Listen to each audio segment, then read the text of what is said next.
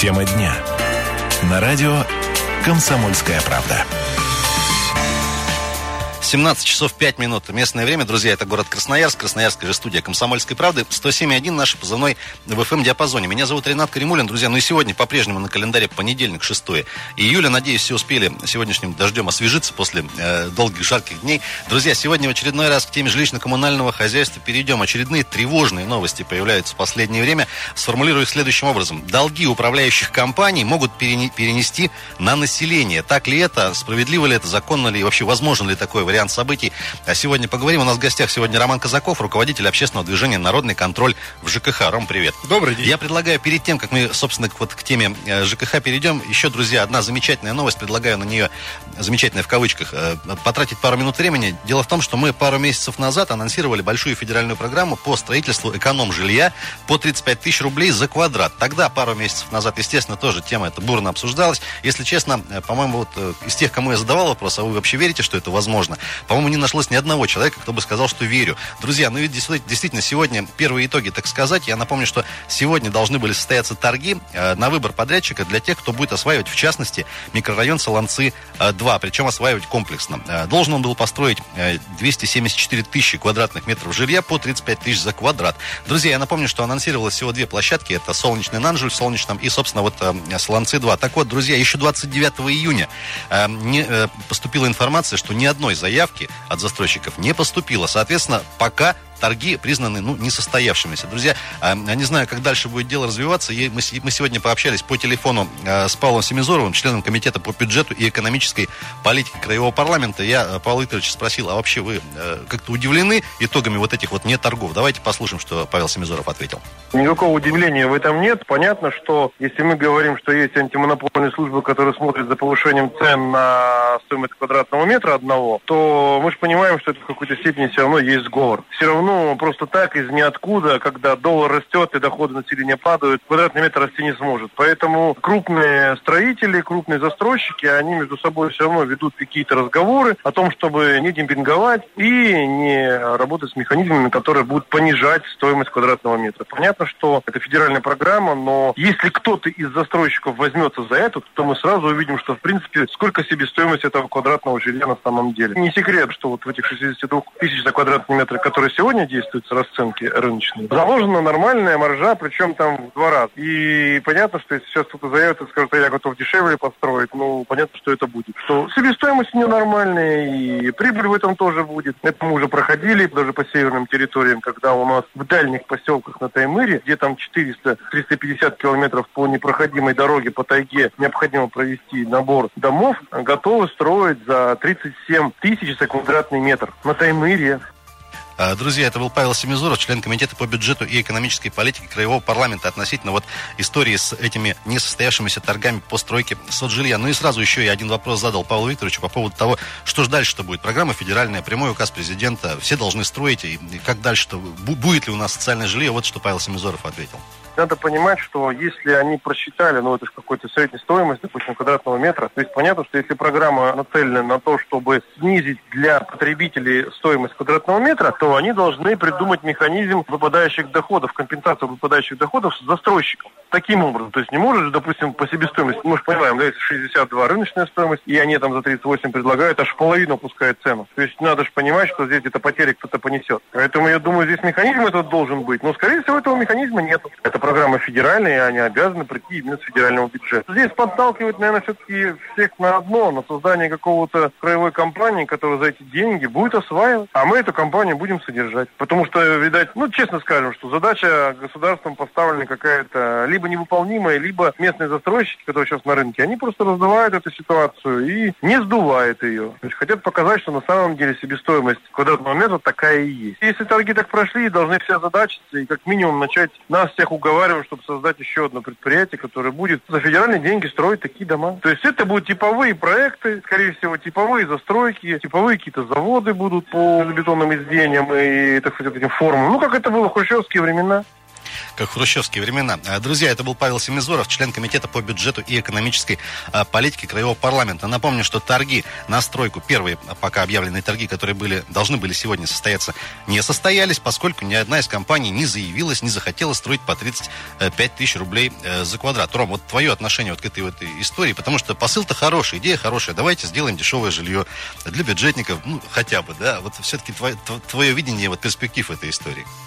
Я думаю, что если программа была заявлена, то она должна в каком-то виде быть реализована. Другое дело, что действительно источники финансирования, не, ну, на мой взгляд, неизвестно откуда будут а, браться. А, в краевом бюджете огромная дыра, а в федеральном бюджете я полагаю, что ситуация не лучше, поэтому мы брать деньги из воздуха еще не научились.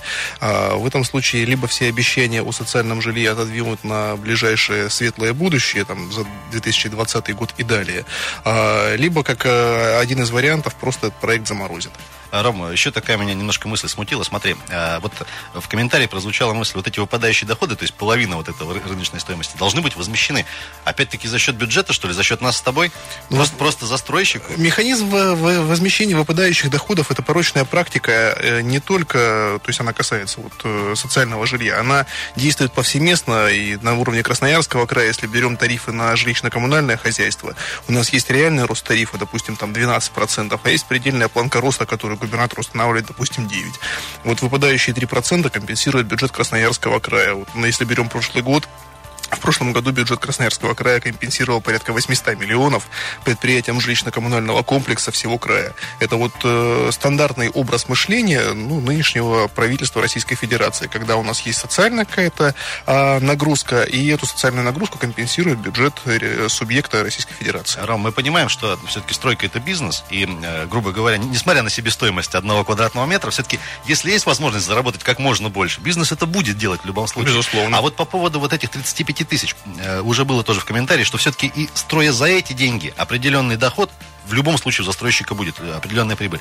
А не, не было бы справедливо все-таки, э, не знаю, ну кого-то там, кому-то сильно порекомендовать, например, от лица губернатора все-таки не заниматься ерундой, а построить вот за эти деньги. От лица исполнительной... Такой посыл может поступить вообще? Я считаю, что это было бы правильным решением абсолютно, и он должен поступить. И он в чем может проявиться? Ну, мы же понимаем, что у нас а, фактически городской совет стал таким определенным филиалом да, строительной отрасли города Красноярска. Это совершенно логично, чтобы со стороны исполнительной власти был посыл, чтобы другие компании из других регионов заходили сюда, которые в картельных сговорах не участвуют, предлагали свои какие-то расценки на, на, на свое жилье и уже ну, цену сбрасывали до приемлемой для потребителя. Теория это возможно. Абсолютно. Друзья, у нас в гостях сегодня Роман Казаков, руководитель общественного движения «Народный контроль ЖКХ». По поводу э, перспективы э, э, свешивания долгов на жителей от управляющей компании уже в следующем блоке поговорим. Тема дня. На радио «Комсомольская правда». 17.17. Друзья, продолжаем тему дня на Комсомольской правде. 6 э, июля на календаре по-прежнему понедельник. Меня зовут Ренат Кремулин. Друзья, и сегодня говорим э, вот о какой теме. Э, долги управляющих компаний могут перейти на население. Сообщили об этом не так давно представители сибирской генерирующей компании. Так ли это? Возможен ли такой вариант? И, собственно, что за этим кроется? Сегодня говорим с нашим гостем. Роман Казаков, руководитель общественного движения «Народный контроль» в ЖКХ. Рома, еще раз привет. Добрый Я день. предлагаю напомнить вот о чем. Последнюю, наверное, неделю-полторы активно муссировались, э, муссировалась информация, что СГК подали в суд на жилфонд. А, там это потом э, обросло, переросло в заморозку счетов. Сейчас говорят, что счета жилфонда опять разморозили. И, в общем-то, э, тревожные тоже сведения появляются. Одно из, наверное, главных таких, один из главных посылов, что денег которые люди, многие, исправно платили за свет, за прочие вещи, э, на поверку управляющих компаний просто нет. Я понимаю, что сейчас там и э, правоохранительные органы этим занимаются. Тем не менее, Рома, вот в чем, собственно, сам конфликт между СГК и жилфондом?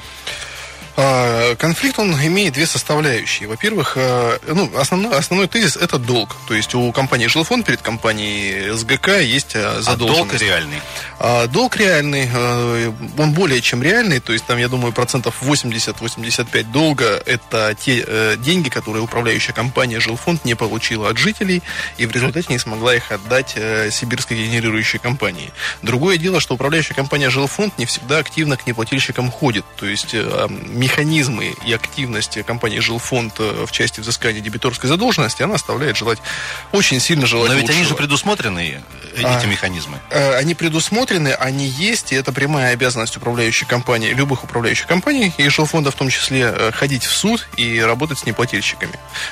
И в том числе и в рамках досудебных проверок. Другое дело, что компания Жилфонд, ну, как практика показывает, не все деньги ресурсоснабжающим организациям отдает, и это не только СГК. Такая традиция русская, что ли? Ну, традиция русская для всех управляющих компаний, здесь тоже Жилфонд не исключение. А смысл заключается в том, что собрав 100 рублей за коммунальные услуги, за тепло, воду, э, свет, стоки и все прочее, э, управляющая компания ресурсникам отдает из 100 рублей там 85, а 15 оставляет себе в каком-то виде. У нас была такая замечательная управляющая компания Бригантина, которая вот таким вот образом порядка 100 миллионов э, присвоила себе. И в результате... Мотивировав это чем? Мотивировав тем, что они не хотят отдавать деньги. То есть они официально говорили, что им не платят, но на самом деле, когда пришла проверка и проверила счета управляющей компании, все было перечислено в, в нужном объеме, и жители свою обязанность исполняли. Просто управляющая компания как посредник не все отдавала ресурсоснабжающей Ну и судьба компании «Бригантина» нам всем э, известна. Они банкроты, все дома от них ушли. Рома, все-таки вот понятно, э, СГК не досчитались там нескольких, пол, порядка полутора, по миллиардов рублей от жилфонда. Здесь, ну, все понятно, спор двух э, хозяйствующих субъектов, да, двух компаний. Э, все решается в судебном порядке. И вот все-таки вот этот вот посыл относительно того, что вот этот долг жилфонда, который не был э, перед, вот эти деньги, которые не были уплачены СГК, они теперь могут лечь, могут, я повторяю, опять-таки на плечи красноярцев. Вот разъясни мне, пожалуйста, принцип. Смотри, я, допустим, в течение года своей управляющей компании, не обязательно жилфонду, плачу там условно по 100 рублей в месяц, 1200 рублей. А через год выясняется, что вот этих 1200 рублей СГК, допустим, не получил от моей управляющей компании. Более того, выясняется, что этих денег у самой компании управляющей нет. Я правильно понимаю, вот эти 2200 рублей сейчас опять СГК заложит мне в тариф, чтобы я их повторно, что ли, выплатил уже? Ну, а, как, как, как, какой механизм? Они очень бы этого хотели. Другое дело, что я э, заострил бы внимание, что любой житель города Красноярска, который исправно, исправно платит а, свою, свои жилища, оплачивает свои жилищно-коммунальные услуги все есть. и имеет чеки, он может спать спокойно. Почему? Потому что к нему никто не может обратиться по факту неисполнения им его обязанностей. У него есть чек, у него есть квитанция, он свою обязанность исполнил. Кто там у кого что украл, это уже его не волнует, потому что он добропо- добропорядочный, добросовестный гражданин, он свою обязанность выполнил. А при этом, а, когда говорят о том, что повысится тариф на коммунальную услугу, ну, он, грубо говоря, предположи, мы можем предположить, что он может повыситься. Другое дело, что практика показывает, что за последние 10 лет а, долги в тариф никто не включал. Почему? У нас на уровне Российской Федерации есть регулирование э, замечательным органом, называется Федеральная служба по тарифам которая каждый год устанавливает предельный индекс роста тарифа. Если они сказали, что тариф не вырастет больше, чем на 9%, он больше, чем на 9% не вырастет. Естественно, в первую очередь, когда управляющая компания просит включить туда долги, сомнительную дебиторскую задолженность и все прочее, Именно эта составляющая просто в тариф не включается. Туда не включаются лишние расходы, туда не включаются лишний персонал, туда не включаются лишние аренды, которые не имеют к делу отношения, и туда же не включаются вот эти самые лишние долги. Поэтому пока у нас в Российской Федерации есть Федеральная служба по тарифам и ее, так сказать, филиалы в лице региональных энергетических комиссий, которые непосредственно исполняют волю этой организации, а никаких долгов в тариф на коммунальную услугу включено быть не может. Я правильно, Ром, понимаю, вот э, эта информация, она, ну, пока, скажем так, преждевременно, мягко говоря? Я думаю, что она направлена на то, чтобы просто сформировать отрицательное отношение к управляющей компании «Жилфонд». А там еще есть чего формировать, еще вот, более отрицательно? Вот в том и дело, что э, вроде как мы уже достигли дна, а оказалось, что еще снизу постучали. Э, друзья, я предлагаю все-таки э, зачитать э, короткий комментарий относительно вот этой инициативы от Евгения Понятина, директора Красноярского филиала Сибирской теплосбытовой компании, это подразделение СГК, если я не ошибаюсь. Друзья, цитата следующая. Регулятор установил тариф с учетом тех затрат, которые заложены в содержании как источников, так и теплосетей. Соответственно, у нас единственный источник поступления денежных средств на ремонт тепловых сетей – это только плата за тепловую энергию. Соответственно, мы не можем выполнить те обязательства, которые мы должны выполнять, если не будет надлежащей оплаты за тепловую энергию. Конец цитаты цитаты. Э, Ром, тут ничего спикер не напутал, да? Да, тут, понимаете, э, вопрос же в том, продолжение фразы, дорогие мои, если вам кто-то чего-то не доплатил, это ваша проблема, и вы неэффективно с ними работаете. Поэтому вы должны получить, повышать производительность труда, должны повышать энергоэффективность, должны, должны снижать потери в сетях и все-все-все прочее. Экономичнее сжигать уголь, экономить на транспортных издержках. Причем вы, вы в это должны инвестировать свои собственные средства. Именно так. И поэтому, то есть, эта инициатива, вот по принципу, что мы то, что мы не дособрали, мы положим на население, ну, хотеть не вредно.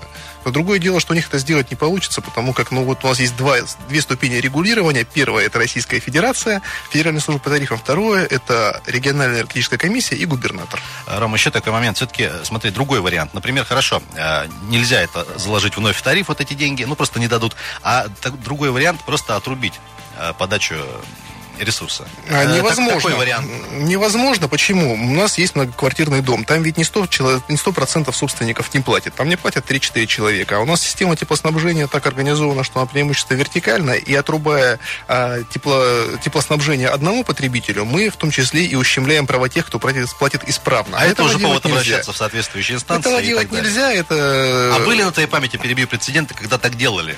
А, были, они делали, они, правда, были не со стороны ресурсоснабжающей организации, со стороны управляющей компании. Это было в Солнечном в отношении одного из общежитий, когда действительно из-за того, что было большое количество неплательщиков, управляющая компания решила, что она может отключить вообще все здание. А это дела недавние совершенно? Это было буквально, наверное, конец апреля, начало мая. А чем там дело закончилось? Там закончилось прокурорской проверкой, штрафным предписанием о том, что так больше делать нельзя. Погрозили пальцем, сказали, что в следующий раз накажут серьезнее. Друзья, я напомню, что сегодня говорим о информации, которая последнее время муссируется тоже в СМИ относительно того, что долги управляющих компаний могут перейти на население. Э, такое заявление недавно сделали представители э, сибирской генерирующей компании. Э, ну и, друзья, я напомню, что последние тоже неделю-полторы, наверное, идет конфликт между СГК и жилфондом, к которому у сибирской генерирующей компании есть обоснованные претензии в размере более полутора миллиардов рублей. Ну, немножко не доплатил жилфонд. Друзья, об этом сегодня говорим с нашим гостем. Роман Казаков, руководитель общественного движения «Народный контроль» в ЖКХ.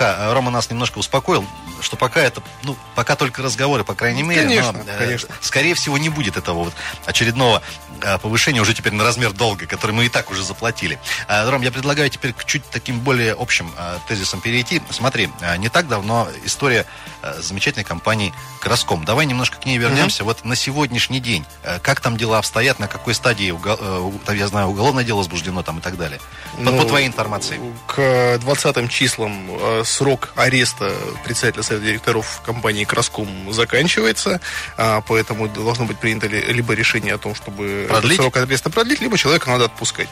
А, по проверкам, ну, они до сих пор ведутся, людей вызывают на допросы, собирают информацию, пока о новых уголовных делах речи не идет, хотя изначально вроде как заикались, что должны были бы. Тем не менее, компания, компания Краском как свернула свою программу капитальных ремонтов в размере полмиллиарда рублей, так и к ней не возвращалась. А, с банками компания Краском а, не работает. И, как следствие, подготовка а, сетей к отопительному сезону от компании Краском, она вызывает ну, небольшие опасения. Не скажу, что большие, но незначительные есть. Рома, у нас минутка до конца этого блока. В Краскоме говорили, что вот данные неприятные истории с господином Грачевым, они никак не отразятся на, собственно, текущей работе компании. Все будет хорошо. Вот э, по твоей информации, ты говоришь, что пока под небольшим вопросом подготовка к зиме. А сейчас-то как компания функционирует? Нет, в штатном компания, режиме? Сейчас в штатном режиме. То есть и потребители холодную воду получают исправно, и количество аварий, которые были такие же, как в том же объеме, которые были до этого, и качество коммунальной услуги преимущественно положительное, но те, те участки города, те многоквартирные дома, которые раньше страдали, они до сих пор и страдают. То есть ничего принципиально не изменилось. Друзья, мы сейчас будем, вынуждены будем прерваться на очередной, последний уже э, сегодняшней программе выпуск э, новостей. Я напомню, что сегодня говорим о э, перспективе списания долгов управляющих компаний, вернее, не списания, переносе их, опять-таки, на плечи граждан. Вроде как этого в ближайшее время, по крайней мере, не произойдет. Я предлагаю в финальном блоке уже немножко все-таки по большей части дать оценку компании «Жилфонд», потому что это, если я не ошибаюсь, круп, крупнейшая управляющая компания. Именно так. Около 4 тысяч домов из 6 всего э, тысяч в городе. Друзья, перспективы ее э, функционирования на сегодняшний день предлагаю уже в следующем блоке обсудить. Роман Казаков, Ренат Каримулин. Далеко не уходить. Тема дня. На радио «Комсомольская правда». 17 часов 32 минуты местное красноярское время. Друзья, еще раз всем привет. 6 э, июля на, календаре по-прежнему понедельник. Продолжаем тему дня. И сегодня вновь э, тема ЖКХ. Тема такая тревожная. Последние дни она э, тоже муссировалась в СМИ. Друзья, появилась информация, что долги управляющих компаний могут перейти на население. Сообщили об этом не так давно представители сибирской генерирующей компании. Вот по словам энергетиков, если речь о задолженности жилфонда перед СГК в размере более полутора миллиардов рублей. Ну вот как-то не заплатили. А по словам энергетиков, если жилфонд не расплатится, а компании, входящие в его структуру, признают банкротами, долги они переложат на плечи населения, включив его стоимость тарифа на следующий э, год. Наш гость Роман Казаков, руководитель общественного движения «Народный контроль» в ЖКХ, нам вот буквально недавно пояснил, что ну, не так-то просто, это, не так просто это сделать. Да, друзья, в этом плане, конечно, э, предлагаю, наверное, немножко подуспокоиться. Э, надеюсь, немножко оптимизма у вас вселили, по крайней мере, ну, это не, не, не завтра, не послезавтра точно. Ром, я все-таки... Этого предлаг... вообще не случится. Э, спасибо того. большое тебе еще раз. Ром, предлагаю все-таки небольшой ликбез по компании «Жилфонд», потому что мы буквально пару месяцев назад э, подробно с тобой э, рассмотрели, что такое компания есть «Краском». Я так понимаю, что за компанией «Жилфонд» примерно те же самые люди и стоят. Ну, это... Можно, когда э, сформировалось, чем занимается вот по традиции. Да, это одни и те же люди. Формировалось это все тоже в 2006 году, когда в один прекрасный день все жители города Красноярска проснулись и вместо традиционных пожиретов и прочих... А, Расшифруй, пожалуйста, для тех, кто не помнит. А, производственная жилищная эксплуатационная там, контора, как-то так. А, да, то есть а, вместо традиционных муниципальных предприятий оказались в коммерческих э, и оказались в жилфонде. А, тогда дело в том, что у нас большая часть жилых помещений в, в домах была не приватизирована, по этой самой причине решение о переходе из пожиретов конкурентов в общество с ограниченной ответственностью принимала администрация. А для чего Без это учета делалось? мнения жителей. Ну да, потому что больше 50% было в э, ведомстве муниципалитета, они как большинством голосов это решение приняли. Ну, мы все благополучно оказались в частных управляющих компаниях, и тогда подразумевалось, что наступит светлое будущее сразу же, как только придет э, какой-то хозяин, который будет этим всем управлять. Практика показала обратное, что частные управляющие компании лучше, чем пожиреты, э, управлять не стали, а, но при этом а, снизилась значительно прозрачность, увеличилось количество недоделок, недоработок, увеличилось количество каких-то там завышений смет, переписок и всего прочего. А для чего это делалось? Ну, в общем и целом, была э, федеральная тенденция. У нас, опять же, где-то в Москве решили, что э, пора заканчивать с государственным управлением и все отдавать в частные руки. У нас таким образом отдали водоканал, таким образом отдали э, управляющие компании. И требование было простое. Э, федерация сказала, если вы хотите получать деньги на капитальный ремонт ваших квартирных домов, это с 2006 года, э, в этом случае вам необходимо, чтобы у вас не больше 20% э, жилого фонда управлялось государством либо муниципалитетом и не больше 20% 10% коммуналки управлялось государством или муниципалитетом. Город Красноярск взял под козырек, сказал есть, и все это в один день фактически перевел на частные руки одному известному почетному консулу Словакии. А другие города так не поступали. То есть, если мы возьмем Новосибирск и Екатеринбург, водоканалы там остались муниципальными и до сих пор благополучно существуют и живут. С достойной зарплатой у работников, с достойным количеством ремонтов и достойным качеством услуг. А вот таких монстров, как жилфонд Новосибирске и Екатеринбурге, они есть? Они есть такие монстры в любом городе. Дело в том, что у нас Э, ну, так сложилось, что какие-то люди там... Монстров чисто в плане количества, чтобы да, да, да, да, что какие-то люди там приближенные там власти, к чему-то еще, могут принимать решения да, о том, что вот консолидировать в своих руках большое количество квартирных домов. И это, это есть в любом городе. То есть э, куда, куда ни, не посмотрим, там миллионник город, там 500 тысяч в нем живет.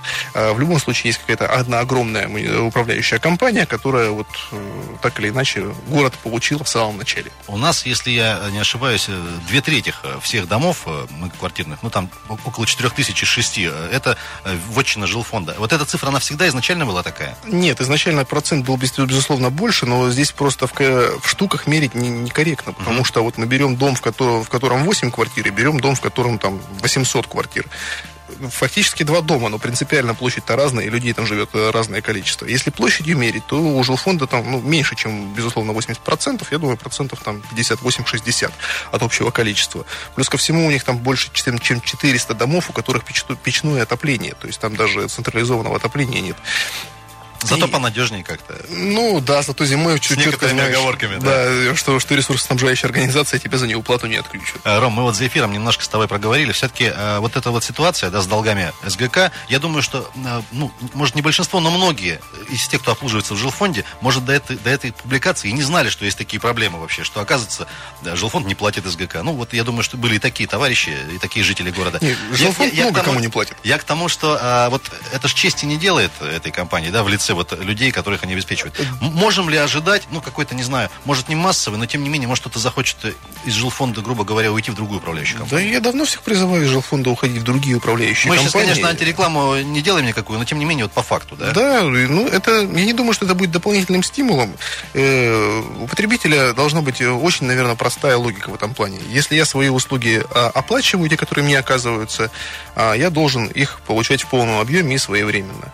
Так вот, кто это будет делать? Жилфонд, не жилфонд, э, абсолютно не имеет значения. И э, смотреть имеет смысл не на то, есть ли у управляющей компании перед ресурсниками долг, а на то, как обслуживает твой двор, как содержит дом, подъезд, э, как содержится детская площадка, своевременно ли вывозится мусор и все прочее. Если все это есть, то все остальные споры хозяйствующих субъектов это вот для этих самых хозяйствующих субъектов. Я свою обязанность выполнил, дальше, ребята, разбирайтесь сами.